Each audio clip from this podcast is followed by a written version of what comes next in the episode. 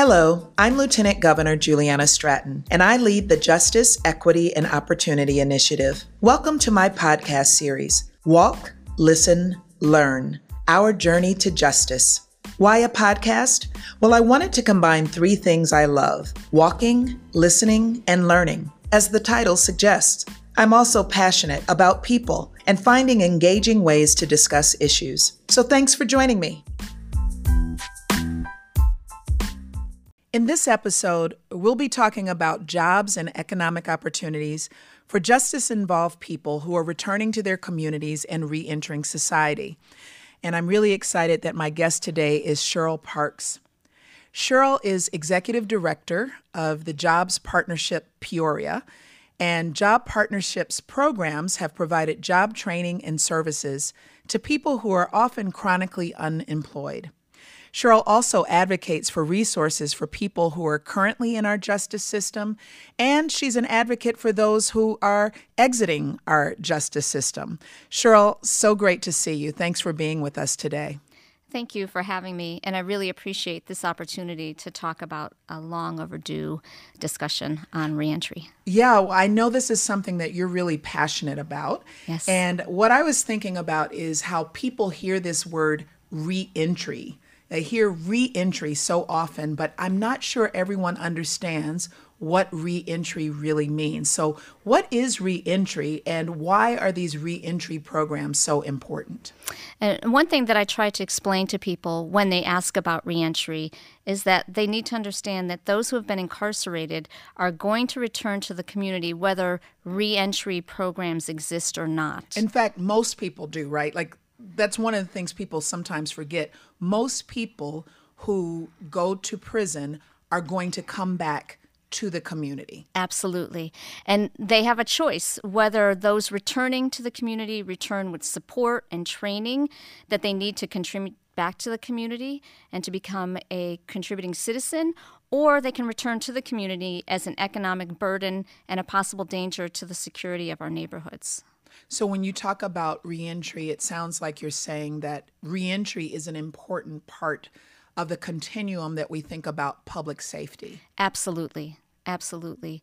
And I am a strong believer that reentry needs to start while the person is still incarcerated and be continued on after they exit the correctional setting. And so, what does that mean? Because people often think about, um, you know, men and women who are incarcerated that reentry is about what happens when they go back to the community. But you mm-hmm. just said it's important that it starts before people exit that system. Right and that's something that um, jobs partnership is all about. We are in a number of state and federal institutions in the state of illinois as well as the peoria county jail. And so we do um, a vast array of classes especially at the county jail, uh, which we call our reentry program. That's while they're still incarcerated. And so once they are on the outside, then that trust has already been built. They know who to go to, who's going to help them, and then we start to work with them on getting jobs and other services that they need. So, what kinds of classes? So, you talked about some classes that are happening while men and women continue to be incarcerated, but a lot of times people think about it again after people get back into their community. So, what kinds of classes can take place while men and women are still in the system? Okay. Um, some of the classes are that we focus on employee training, so those soft skills, resume writing, uh, how you address your boss, um, how do you handle conflict on the job, integrity, all those things that make a good employee. But then we dive deeper into it. We discuss addiction, trauma, depression, um, attention deficit disorder. We have communication exercises, anger management. We really focus a lot on trauma. We have a number of classes on trauma. Uh, we have uh, the role of the father, uh, and that's for both the men and the women. Um, we talk about um, how important a father is in the household. Uh, we also talk about marriage relationships. We um, then cover healthy physical um, living. We have two um, physicians that come in and talk about just healthy living. So when we first started with Jobs Partnership, we had just the core curriculum, which was those soft skills, integrity, um, authority, all these things that make a good um, individual. But then we were finding out when we were helping them find jobs that they were still losing jobs. And so we started listening more to the people. And we found out that they needed um, help with their family relationships, that they needed help with their finances and their credit and all of these things, addiction. And so we became more holistic because we know that it, the, the job is very important to us. We want them to have jobs, but we want them to be successful in life, and we have to cover all these other um, issues for them.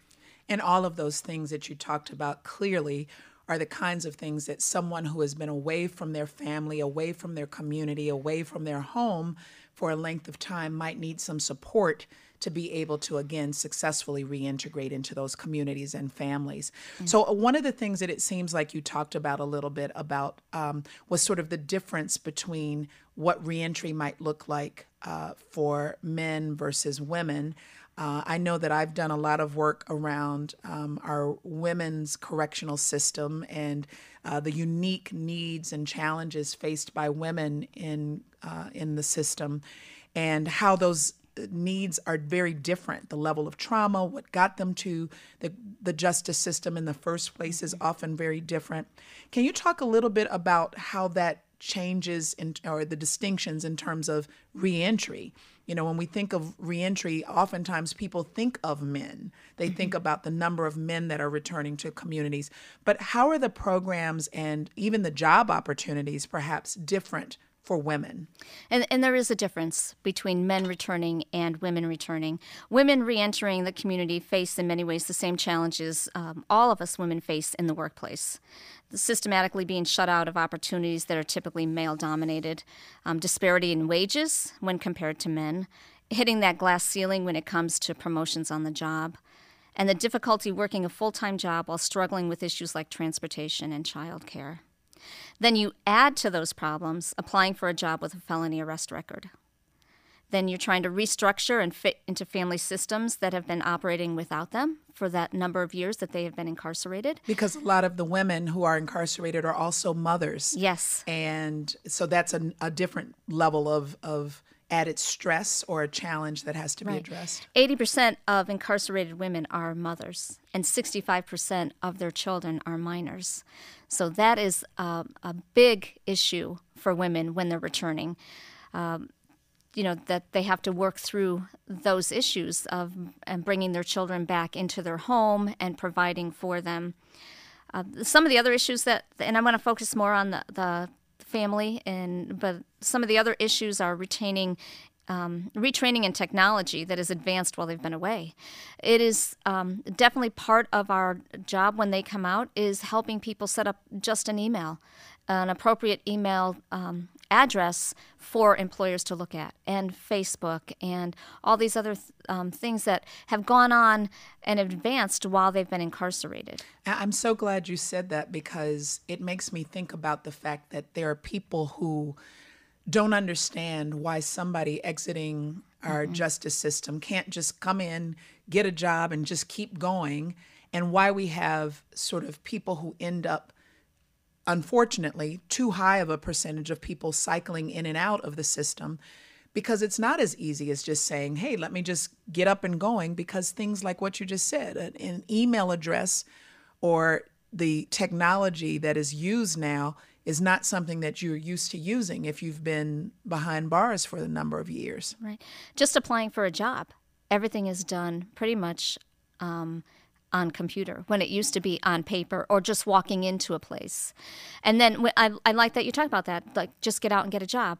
Um, people don't understand. You have to apply for documentation. You need a state ID. You need to get your driver's license back. Well, if you're not employed, just getting a state ID costs, uh, I think it's twenty or dollars. Well, you don't have any money.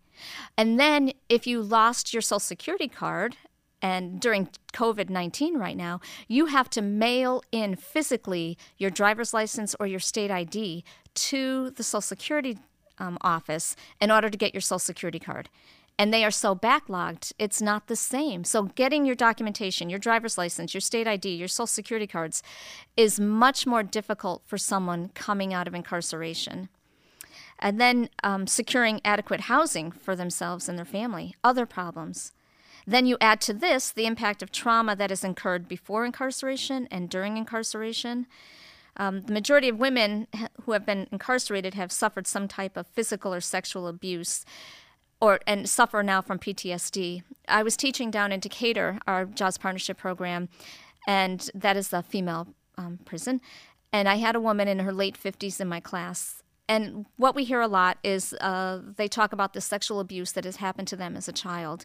And I remember this woman particularly because we're sitting in the class, and again, she's she is now bringing up the fact that she had been sexually abused as a child. And then she said these words I have never told anyone in my entire life before that I had been sexually abused. Here she is in her late 50s. And then her next statement I know that my addiction came from that, but I never told anyone and I never got any help for it. And so um, that's a problem. You know, the PTSD. And then, like she said, she became an addict. So you have the addiction issues. And the majority of the women that are coming out should be in some type of recovery program. And then they have the pain of and the social stigma associated with losing their parental rights. 65% of the children are minors. That that's a lot of children that have their parent incarcerated. And then um, and that that often leads to different issues that even the children have to uh, deal with and address as well. And so we that's why we talk about sort of the multi generational impacts of mass incarceration. Absolutely. Uh, another problem like that women face when trying to get a job is that most men um, are able to find a job anywhere. You know, they can go anywhere in the state and look for work. But for women who are trying to get their children back, they have to go to that particular community where their children are because their children have been developing um, relationships and their lives in a specific community. So for a woman to um, go to Springfield when her children are in Chicago, that's not going to work. She has to find a job in that town. And if it's a small town, now, um, the advantages of getting a good paying job are even less than in a major city. And um, for women, reentry programs need to provide holistic supports that address the specific needs that females face with these extra challenges, like with their children. They need to have um, places in that community that will work with returning citizens, the females, and their children, so that when the women have to answer the questions are why did you lose us? Why did you choose your addiction over us? Why did you start into your addiction? You know, they need help to restore the relationships with their children. It's not so simple that mommy's home and the children are excited, and they are, but then they have to get to some of those deep questions, and those are really hard to answer. I mean, the, the mothers have the answers, but it's a difficult conversation. And if you have to have support with you to answer, to help answer those and navigate that, help for the children, giving them the permission to ask those tough questions, and helping the woman answer those tough questions and building that relationship and restoring that relationship with the children instead of fracturing it even more.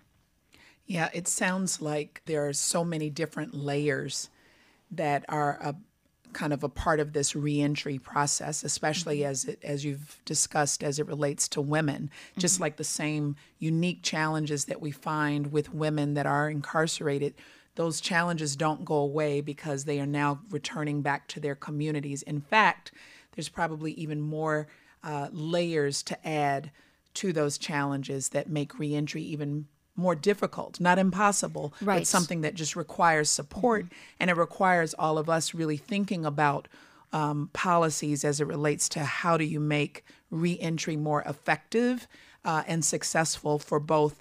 Uh, for both men and women, but certainly recognizing the sort of gender specific needs that also arise.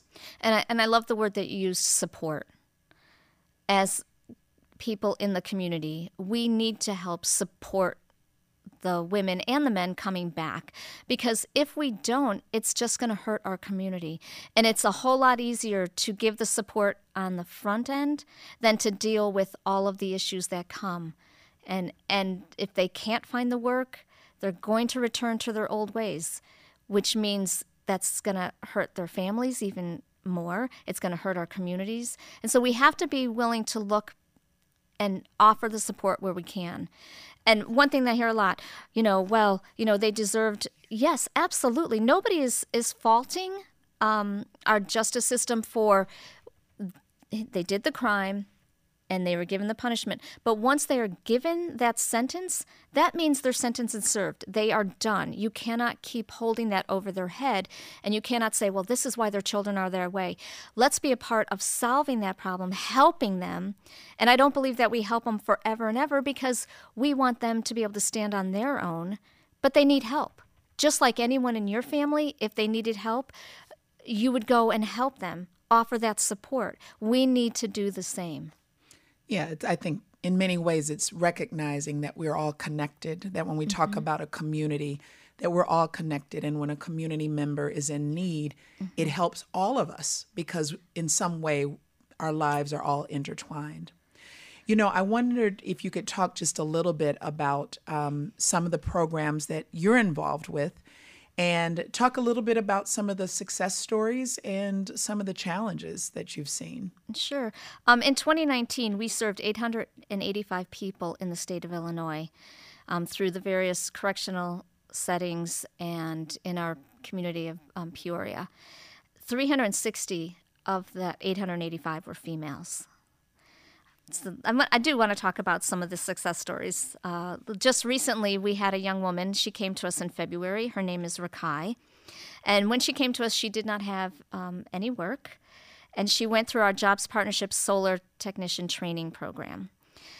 And at the end of her uh, training, uh, she was offered a job by Straight Up Solar as their very first female installer. That is a solar company that we partner with.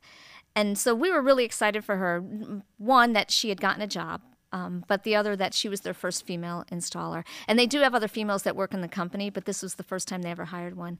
And so um, they hired her as an intern for a few weeks. But after their first week with her, they were so impressed by her, they took her off the roof and put her part time in the office because they wanted to train her on all the different aspects of the solar industry.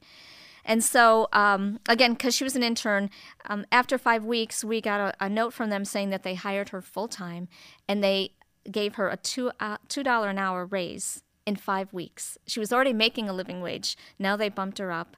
And they were so impressed that they created a new position where she is part time on the roof and part time in the office. And now her goal is to become a to get her license to become a drone pilot so that she can um, run the drones out on the different areas. So to look at if where's the best place to set up a solar array.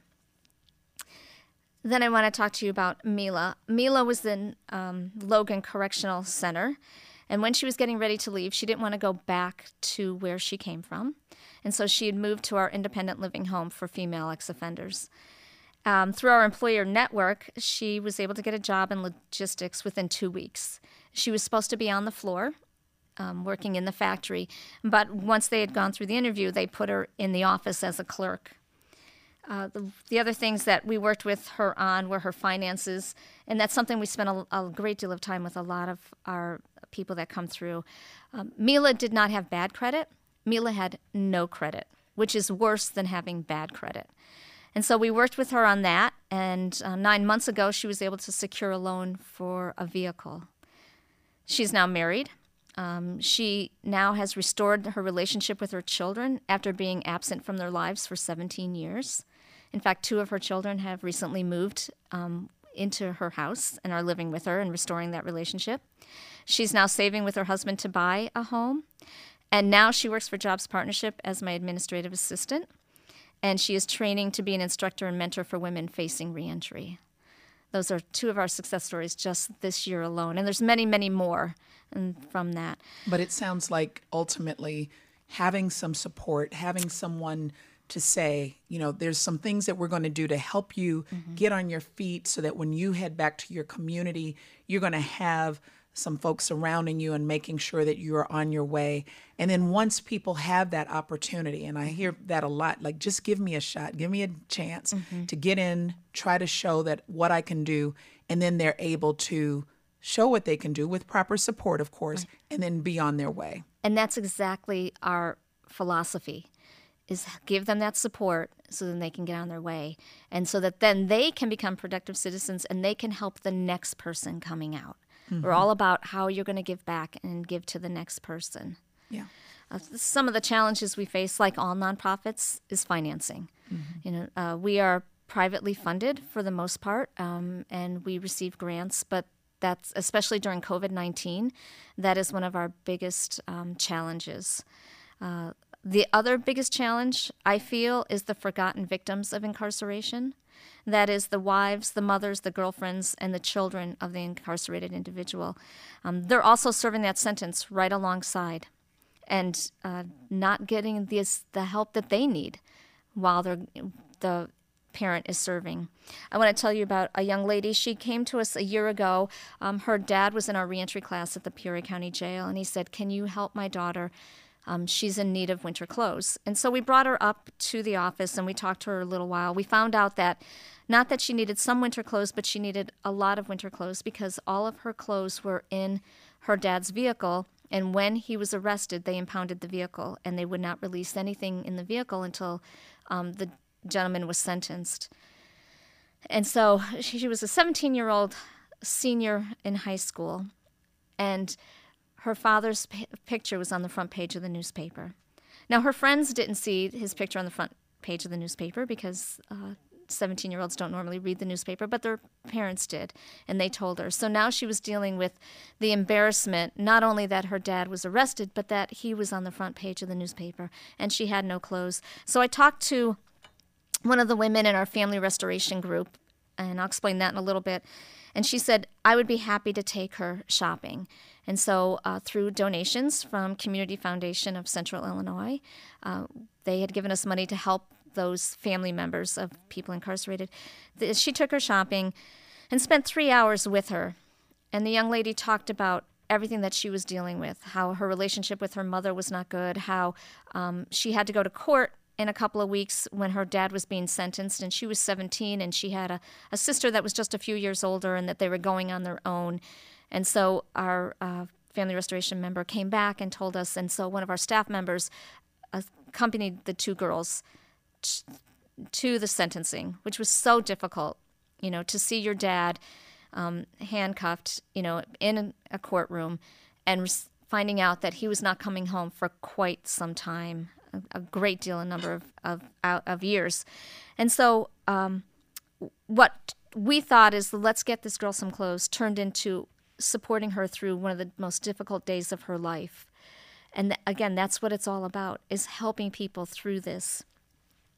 But the, the forgotten victims also deal with loneliness, the social stigma, feeling of helplessness, helplessness, trying to deal with IDOC and federal bureaucracy when they're person when they're trying to get to their loved one, the loss of income and trauma issues. And so I do want to put um, a little shout out there to our Jobs Partnership Family Restoration Group because anyone in the state can be part of this group. We meet through Zoom and physically once a month, and we have a resident uh, retired psychologist that is part of this group who also meets with them one on one if they need some extra help dealing with issues. And so I just want them, you know, people to know that you don't have to be in Peoria to be to come to this group. Uh, we're starting a series on trauma for the next eight months, and uh, please, uh, you know, get in touch with us on our Jobs Partnership peoria.org webpage or through our Facebook page, Jobs Partnership Participants, or call our office at 309 404 9095. Well, thank you so much, Cheryl. It sounds like those are the best ways to reach you, either through the website, through mm-hmm. Facebook page, or calling the office directly. Yes. Can you share that information again to the website? Yes, jobspartnershippeoria.org or Facebook page. Jo- uh, no, JP participants or 309 404 9095. Perfect. And that's where they can get more information about Jobs Partnership Peoria or any of the programs that you talked about today. Right. And, and also, I do want to add um, for anyone that's interested in becoming trained to be a solar technician, uh, installer, we are starting up classes on September 28th. We have room for 20 people, and male or female. You do not have to be a returning citizen, although we do have spots for you as well. But this is for anyone um, that is looking to start over. So September 28th. And again, go to the web page, um, our Facebook page, or our phone number to get in contact with us. We are taking names now. Well, thank you so much. I really appreciate you taking some time to talk about reentry again. Um, you know, as I said at the very top of our discussion, people uh, often don't think about the fact that when men and women are incarcerated, the majority of them, the vast majority, are going to return back to their communities. And what you talked about today is just the importance of people feeling supported, whether it's through helping them to get jobs and have viable employment, whether it's housing and health care, or any of the other barriers that are often existing for people who are justice involved, helping to remove those barriers so that people can successfully reintegrate. So, thank you so much.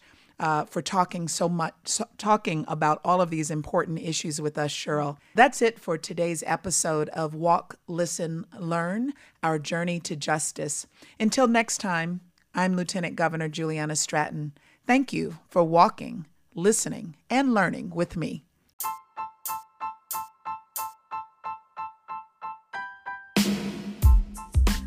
Thank you for joining us. That's it for this episode of Walk, Listen, Learn Our Journey to Justice. Until next time, I'm Lieutenant Governor Juliana Stratton. Thank you for walking, listening, and learning with me. Let's stay on this path towards justice, equity, and opportunity for all.